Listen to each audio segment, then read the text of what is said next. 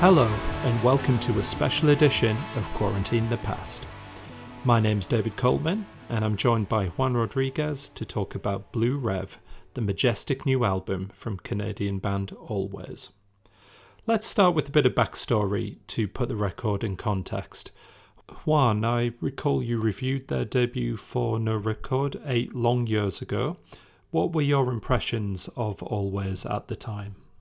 Um, I think the first thing that I thought about it was how tuneful it was from beginning to end. I think one thing that you can say about Alvvays from the beginning and leading up to the new record is that they are a very likable band in many ways. It, it's really hard to to dislike them if you like a certain genre of, music, uh, especially on the first record. They were more leaning into more like classic indie pop of the era in a lot of ways, but at the same time, they always had that late 80s, early 90s influence in, in many ways. I I think anyone who likes bands like the the Pastels, for instance, would would would like Alvvays. It's it's a really easy entryway, but but it's it.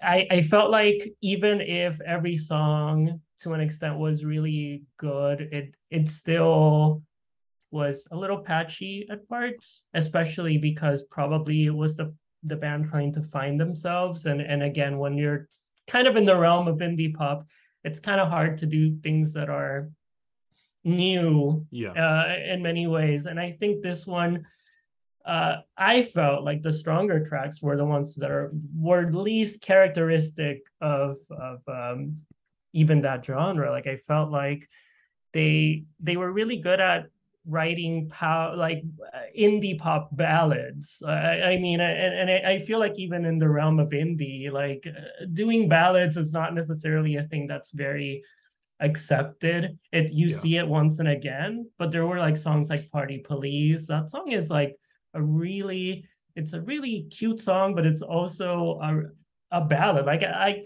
like if if you listen to like e- even songs from like the 80s, it gave it gave me like an 80s vibe. Like I, you know, think like Aerosmith, like Janie's got a gun or something, you know, like it had it had that power to it, but at the same time, it's uh you know it's it's very a very widescreen kind of sound too. Yeah. but at the same time the production was very very shambolic right? And ramshackle. So so it the it it has the qualities of wanting to have a larger audience but at the same time it's like we're still rooted in the in this more lo-fi direction. Yeah, more at the same time, DIY, uh, for and, sure and uh, and and pr- probably by by choice and by design as well. I imagine. Yeah, for sure. And they and they, were still like a like a fuzzier band even back then. Like that's why would you would think like, you know, like the pop that was that Deerhunter was doing at the time. It wasn't that dissimilar to to doing pop in a kind of dream pop direction, but with a little bit of fuzz, which way they were already kind of doing. Yeah. I guess it's like a sweet and sour thing, right? Just Yeah. try to balance both. Uh, and then Antisocialites kind of moved things on. Really, uh, Peter Quinton wrote the uh, little blurb for the albums of the year piece because we didn't get around to reviewing it in true no no record fashion. Um, and he described it as a superior follow-up to a successful debut, and I think that's a a, a fair point. Really, it just seemed like a more mature effort, like they were building on that early promise. Did you did you agree? I I agree, and I think there's a lot of the touchstones for the new album can be found on Antisocialites. Like just even looking at the titles, and I'm remembering again, there were a lot of songs that kind of were leaning into a power pop direction already. yeah. I think there was one called "Hey" that I really liked a lot, but it also had songs like "Dream Tonight" and "In Undertow," which those ones were kind of starting to flirt with shoegaze, but Yeah. not not quite yet. So but I think I think a lot of the the assessments back then were that it was a little bit directionless in a lot in a lot of ways. Like again, very tuneful songs. They don't write bad songs. Like I Mm. can't really think of a bad Alvvays song, and they always keep uh the the run times pretty brief, right? 30 to 40 minutes Yeah, at most. which is welcome. which is always welcome. And again, uh, it, was like one of those cases where, "Wh- what am I listening to here? I, I I like all of this, but I'm not totally sure. I'm not totally sure what it means in, in a complete album's kind of sense. And Yeah. it, probably made our year end list because it's again, it's a it's a song that has a lot of really good songs, even if Hmm. they feel a little bit disparate against Yeah. each other. I feel. Yeah, it- it- and the new record is is also quite varied, but it, it- disparate isn't a word you'd use this time. It's like they've knitted all those influences together and and also delivered a a more high fidelity, more fleshed out version of of of the bones of those early two records, which is why it feels, I think, like such a leap. So um yeah, onto Blue Rev. You probably read my review. I gushed away for nearly a thousand words. So I'll let you have a have a take on it now. Um, well, I I like it almost as much as you do. And and and by that I mean I mean if you're pretty much giving it the the top of the heap in, in terms of this year, then it's pretty high up there too. It's probably like one of my three favorite records and and but uh at least this one does again has a lot of different elements to it but at the same time it's more there's it, it feels like there's a unison a uniformity there that wasn't necessarily present. And just and at least the first half it kind of blends in a little bit more. And then as it kind of it, it start it starts taking these little detours Yeah. a little bit later in the track list again if you have 14 songs that that is inevitable but th- at the same time i do miss that so much i i feel like one constant that you see with a lot of new records especially in the last few years is that artists are not really taking risks in terms of doing songs that sound different from Yeah. one another i feel like it's more about a mood and it's more about a vibe and critically it seems like that's also been like a big thing right? Like think about like an artist like phoebe bridgers where she can just go by like a mood for like the entire record and it's highly regarded. Whereas um I, I i feel like i do appreciate when songs don't necessarily sound the same and and Yeah, you're- you're doing different things with them and artists don't do that too much and if they do they kind of end up being a little bit underrated i think Yeah, I think that's totally right. Uh, you think uh, thinking of bands like the War on Drugs uh, as well. Uh, you know, it's very much a, a consistent vibe, isn't it, and a consistent Yeah. sound, and that can be nice. But um, that I th- I find those those are the records that I tend to enjoy in the moment, and and then just not go back to as much. Whereas this this is something that I've been playing endlessly, and I keep finding new things, but it's that knack of being able to go to these different places but still keep it cohesive and interesting. I mean this is five years in the making right? So if your mood doesn't shift if you're not thinking about different types of music in a five year period and you come out with something that sounds entirely the same you know For what's sure. what's that all about? You know that's that's slightly bizarre. So yeah there's there's a there's a lot of terrain. We should probably start listening to it um i should also add to just very quickly i think i read somewhere that it took five years because their demos got stolen uh, Okay. apparently. So wow. so maybe they had to rework the whole album and this is what came from it but who knows if maybe five years is what it takes to do something like this who knows? Yeah but i read something like that yeah. Wow. I mean, sometimes, sometimes having to rework things, uh, you know, can can bring about some of those changes. As you know, lots of stories with classic albums of of such things happening, the master tapes disappearing, and right but um, let's listen. Let's listen to a couple of the songs and, and then chat about them specifically. So I'm gonna this. I know this is one of your favorites on the record. This is "Easy on Your Own."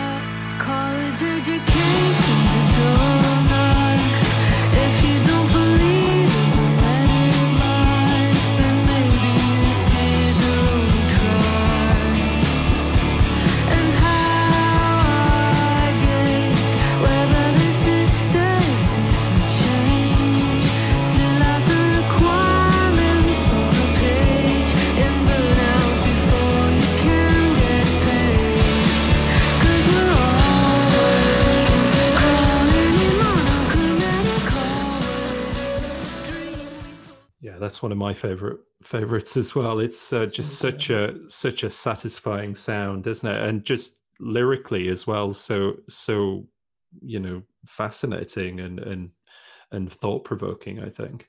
What is it? What is it you like about that one? Uh, a few things. I, I mean, to begin this one, kind of, uh, like I feel like pharmacist kind of sets the way for this one because it's not very different from pharmacist. Yeah. But I think it's if you pair them together, I haven't really looked at any if they're already playing live. It seems like you would naturally kind of play the two together because yeah. this one is the one that kind of it's like the it's it's peaking and it's like the peak when you go with this track and yeah. it feels like you can really pump up a crowd with this one. It, it has such oh and again if you have headphones listen to this one. Uh the intro is is such a lovely intro. It's just like the little minor details that, that you can really hear but you can't really listen to it if you're driving or something. You have need headphones for it. But I I think what I like more about it is the song structure. Um, I don't know if if if you notice, but uh, another thing that bands don't do a little, uh, very well these days is well not well, but they don't do that often. Is like it it changes a lot throughout the song, even if it maintains a consistency. And I mm. love the bridge, how the bridge like completely changes before going back to the chorus. Yeah. Uh, and again, I'm a I'm a sucker for that for like a verse, chorus, verse, chorus, bridge. But bridges yeah. are really hard to write in a way that's yes. really creative, and I think this one nails it. Yeah, there's some there's quite a couple of the tracks have got really unexpected bridges as well. There's that little break in um, in After the Earthquake as well that is just the first time I heard it, I was like, oh no, why did they stop? yeah, you know, the momentum's gone, but actually, when you come back to it, it's just it's just so so much more satisfying when they launch back into it uh, uh, yeah. as well and it's it's such a bold decision to take in in in, in a song i think. Um, yeah there are some great left turns on here. Um, why don't we listen actually to after the earthquake which is probably the first taste of, of a real taste of power pop on the album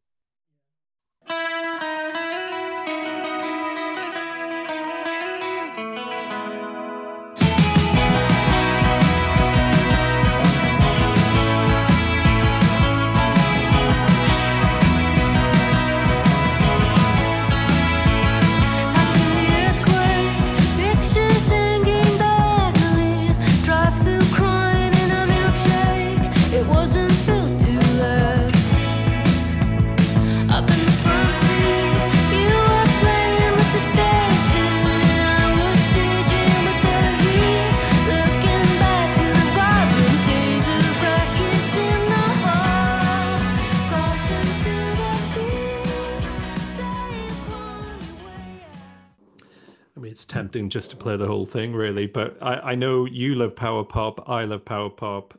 I love yeah. that this band is is loving power pop. I mean, this is this is pretty much jangly perfection, isn't it?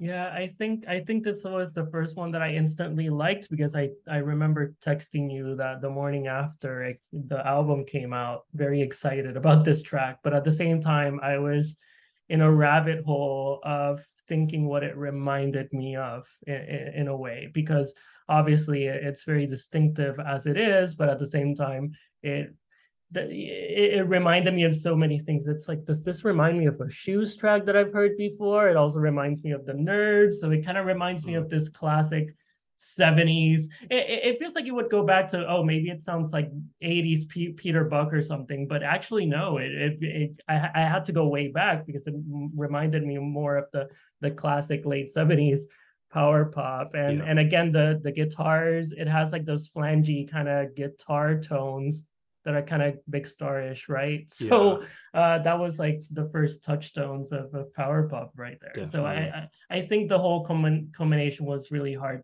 to to resist really yeah i mean i'm a sucker for anything um big star related I, I, I in the review i mentioned the dB's as well with the with the little yeah. guitar riff um yeah it's like we we we talked about how those early two records had a lot of Anglophile 80s, 90s kind of indie influences. We talked about Teenage Fanclub.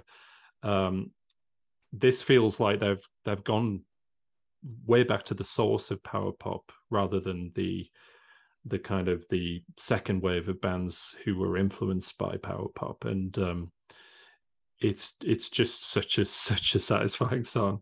It really Yeah. is. Um and i think these first three songs just set the scene so well for this record even if they completely fizzled out and dropped the ball after this it would still be a great record just because Yeah. of that of that opening but fortunately um it carries on in in pretty much a similar vein really um yeah. next song i'm going to play is slightly slightly different jangly guitars but just slightly different influences and i thought we might listen to pressed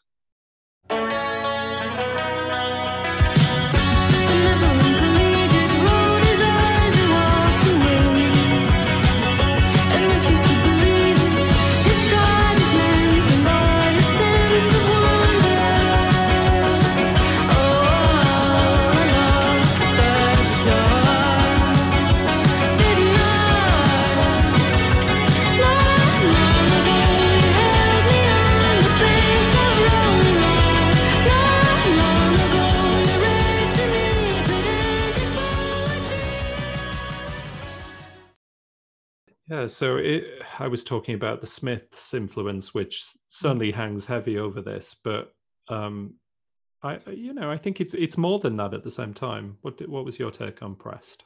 Yeah, it definitely is. And I mean, I, I can't disagree with you there. Um, a lot of people have mentioned this Charming Man. If anything, it reminds me more of Still Ill from that same album. But again, they're all from the first record, right? Yeah. So I think they're kind of pulling from that Smith's debut, which is the one that I listened to the most. And I think similarly, my thoughts about the track are similar to the Smiths first album in the sense that I don't think anyone would say that it's their favorite on the record, but it's the one that you probably listen to the most because it it has a very infectious kind of sound to it. But again, Yeah. nobody would say that that first Smiths album is the is the best one because the song in itself is a, little bit a little bit more less perfect and ramshackle. Yeah. Uh, really smart lyricism though. I mean, that's this is like a prevailing theme throughout the record. The lyrics are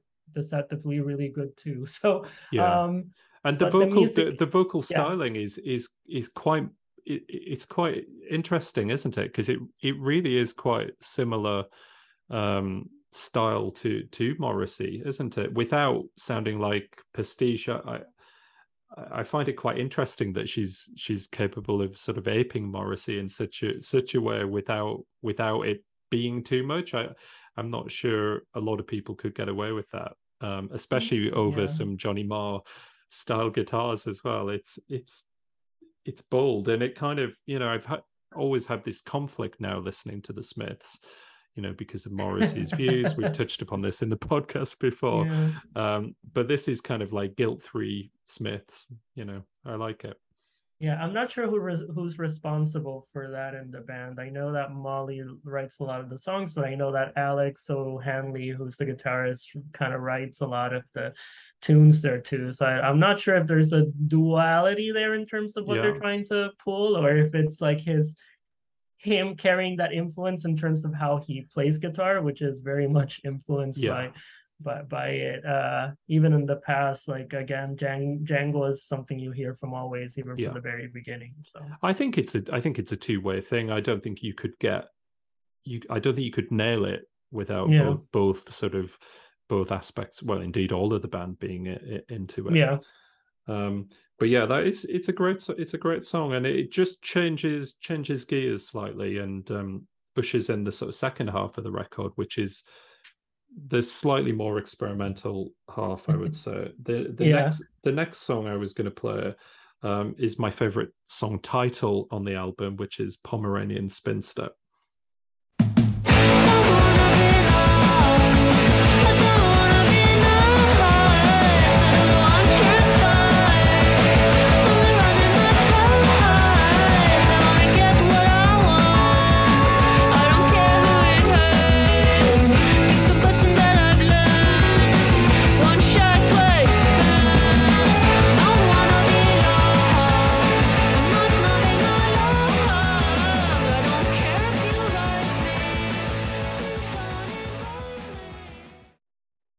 It's such a fun song, that isn't it? yeah, yeah, it is.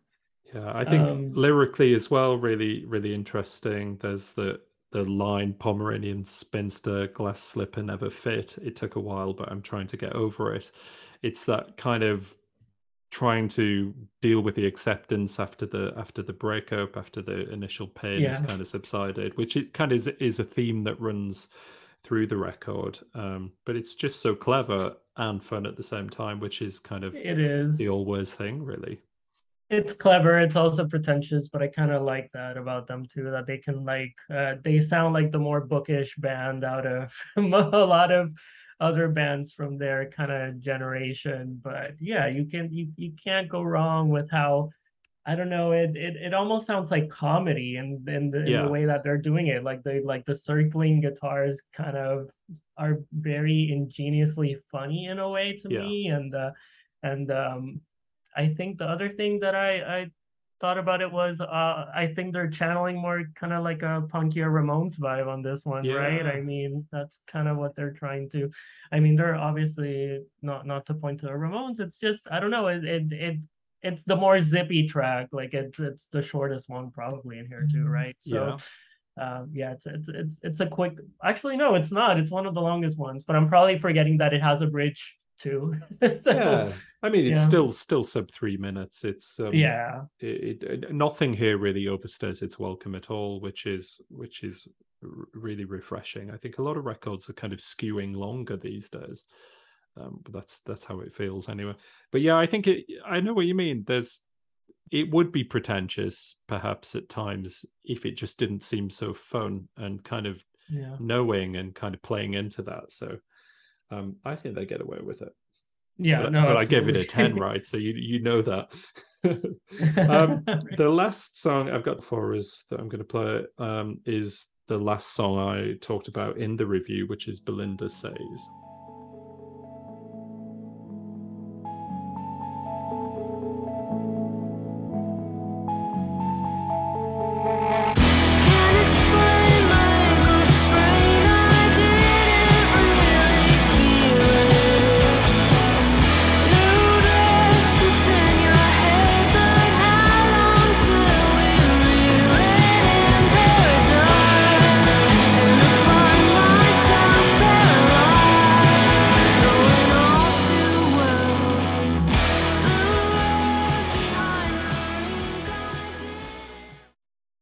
This is it's a return to the similar themes of the the first three tracks, but I think what was noteworthy for me was the vocal performance. Um, I think this is probably the strongest vocal on the record, and I think that key change as well at the end is just such a it's you know it's such a bold move i think and just just really refreshing you don't really hear that from dream pop shoegaze kind of bands like rocking a key change and just going for it like that i i, I thought it was really fun Yeah, I I think um I mean if objectivity were a thing, I think this is probably the best track on the on the record. It's it's uh it it's the centerpiece, right? It's Yeah. the moment where they're kind of when you realize that this band is working on a whole another level. I I mean, if they were kind of hinting at it or proving it in the first half of the record like this is the moment where you're like we did seven of these already but here's another one but this is the one that kind of cements us Yeah. as masterful songwriters um yeah and we both like the belinda carlisle kind of uh nod which again is is also a nod to to the go-go's and again another band that has always been dismissed through the years and I think it wasn't until last year that they got inducted into the Hall of Fame, which was really late for them, which Yeah. is really criminal. But uh, yeah, it's it does have that kind of nostalgic quality to it, yeah I, I, is always a weakness. It, you're absolutely right. It's it is. It's like we banged out five really good songs in this vein, and you know we're so in the zone. We're we're so sort of working, uh, you know, on the on the same plane. Everyone's tuned in to one another. We're just gonna one up it and and and belt out something that's even better. It's it's sounding effortless at this point, isn't it? It's just Yeah. and, and then we're going to kind of bury it in at the back end of the album, you know, just as a reward for people who have um, stuck it out, you know, because you'd be Yeah. you'd be forgiven for thinking the first three songs are going to be the best three songs when you hear them, um, and the fact that they can just casually surpass it on side It is. is, It's is bold. it's it's it's the last hurrah before like the last three tracks that are are a shift in are, are a shift in tone. So yeah, So yeah, I mean, definitely going to be in the conversation, isn't it, when we come to vote for our albums of the year in a in a couple of months? Is this the peak, or where do you think Alvvays go from here? um well if you give a 10 to a record then it, it can it can feel like a peak, right? And I and I think with I don't think necessarily the next few records would be a peak or not. I think either they are getting into that imperial phase where I feel like we saw it with maybe an artist like Saint Vincent, right? Like she already Yeah. went through her peak and now she's like going through a a, a phase where she, where the music isn't as great, but she's Mm. she's still fairly consistent, Yeah. right? So I I I think Alvvays on the next one could, you know, who knows, right? But probably on the next one they'll probably try to keep it up that tier and then I Mm. can kind of see them maintaining a uh a more consistent rate where the music has maybe slightly diminishing returns but then again you know you think about bands like Deerhunter right like they've been consistent throughout Yeah. their whole career so that could be their thing that's just you know just writing really good albums from beginning to end They've got all the credentials, haven't they? I mean, the Yeah. the the musicianship, the taste, um, the the lyricism, the the maturity. You know, I think it's it- it's it's it's in their court, isn't it? So I'll certainly enjoy Yeah. seeing what they come up with. So shifting the conversation on a little bit, this is Quarantine the Past. We make new music tips. We tend to kind of focus on newer bands, not bands that are really finding their stride with album number three. So if someone goes away, listens to Blue Rev, falls in love with it, and thinks, "Man, I really want to hear some more bands that are making power pop inspired music," you tell me, Juan, because you've got your finger on the pulse more than I have. Where do they go for their power pop fix in 2022? Uh, Uh, so there's a few, there's a few uh places where they can go to, and I can go on and on about all the new stuff that's going on. I I think it'd be a disservice to not mention at the very least, even if he had a new album this year, but Mo Troper uh from Portland, he was kind of like one of the first ones in this newer generation of artists to really take more of a power pop vein, even if he's getting a little bit more experimental on the new record. I feel like for a lot of younger artists, like he, since he was already doing power pop in the mid in the mid 2010s, which nobody was really doing, uh, uh, he's really brought the conversation for probably a lot of younger bands. Uh, so I, I have to give him props, and he had a new album called MTV, which is Yeah. really stellar. But again, it's more experimental. Yeah. Um, but there's other signs. I mean, I can think of White Reaper, who are like the major label equivalent. Like they have major label backing. They do really good power pop. They're a band from Kentucky, and they've had some songs weirdly on on charting radio, but they're really good songs. Like think of like like think of some bands that got get lucky with that, right? Like I felt like Phantom Planet got lucky with that in the early 2000s, writing a lot of their power pop. And I think White Reaper also did, but again, it, it always helps to have some major Yeah. label backing, right? Power pop's But- funny like that. It just it breaks Yeah. through in the oddest places, doesn't it? Like think about the knack having like the big the big power pop hit, and it, it doesn't always go to the the critical darlings, does it? It, it it's a bit random, really. Um, and probably maybe some music executive really really likes it who's older right? I mean it's it, it it's a age old story but Yeah. I'll give some really really quick recommendations before moving on. Uh second grade they have one my favorite power pop record of the year came out um if you like a more 90s version of actually no. I think uh it's it encompasses a lot of power pop through the years. Uh, and you know you can listen to everything from like 90s records by fountains of wayne to like artists like marshall crenshaw in the Yeah. 80s and in their new record but they're a really good one there's another one called uh, daisy they're from virginia and they have a new album coming out the, uh, in late october they really keep it simple um, i think uh, there's another one called uni boys from la where I think my more they're like the more pastiche definition. I I think uh, like many of these bands they reference Big Star because Mm. their dads liked Big Star. so uh, which is something that you see a lot, right? Uh, like right now, power pop is in that phase where if a lot of younger artists are probably in early twenties, uh, it's probably because their parents were listening to it, Yeah. and they're probably forty or fifty years old, right? So Although they yeah, weren't listening, are- chances are they weren't listening to Big Star at the time. They found them. no, no, they found them as a kind of yeah, much the same time Yeah. as as uh, the dB's or, or or something like that, picking up on Big Yeah. Star. Um, I've only got one. Um, because I don't know as much about what's going on as you do, which was the idea for the podcast in the first place. But um, the the band I saw supporting Courting on, on their recent tour, uh, a band called Blondes, who had a kind of yeah, there, there are elements of power pop there. There there are also some um, some sort of eighties Sarah Records kind of vibe to it as well. But there were harmonies, there was jangle, um, and they haven't got an album out yet. So I'll be keeping a keen eye on them to see what they come out with. But they they sounded really good live. That is my And I mean, yeah, there has to be more British uh, bands that are kind of doing it, but that I'm aware of, I'm not sure. So if anyone has any recommendations, you know, always, uh, yeah. Please do always, definitely.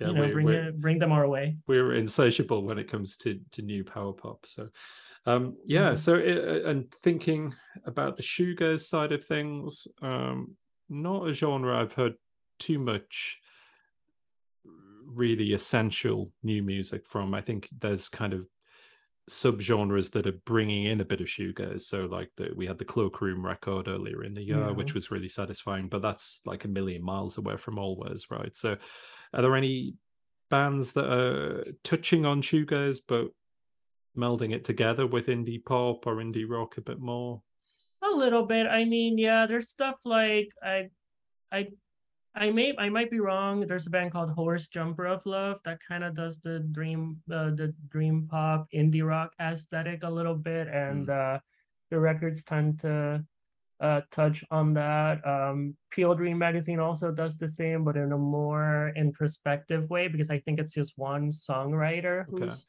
writing them. Um, I I started listening to the new Knifeplay, which again is another band, new band from the US who's also they're like the more doing something more like in the ethereal. Yeah. You know, like the songwriting is very structured, but like Cloakroom, they're trying to go for something a little bit more uh, wider scale, which Yeah. is something that it's sort of slow and either heavy or. and yeah I, I had a little listen to that record on your recommendation and that was definitely i think if you like cloakroom and you like that sort of slightly heavier end you'll, you'll find that satisfying so we'll try and collate these uh, recommendations in a playlist and we'll pop that in the show notes as well for you as a little bonus so i think that's pretty much all we had to say about Alvvays it's definitely not all we have to say about power pop i'm sure we'll we'll break away from the others and um, talk a little bit more about that um, at some point in the future. Yeah. Um, but yeah, we hope you've enjoyed listening to this uh, special edition. And if you haven't already, um, bizarre, be bizarre if you've got this far without knowing about the record. But if you haven't listened to Blue Rev in full, go and check it out. Go and buy it. Go and see the band, support them, and um, yeah, let's hope for great things from all Alvvays in the future as well Sure. thanks thanks for your uh, participation juan always good to talk to you about music and we'll catch Yeah. up for another episode soon Nice to talk as always, for sure.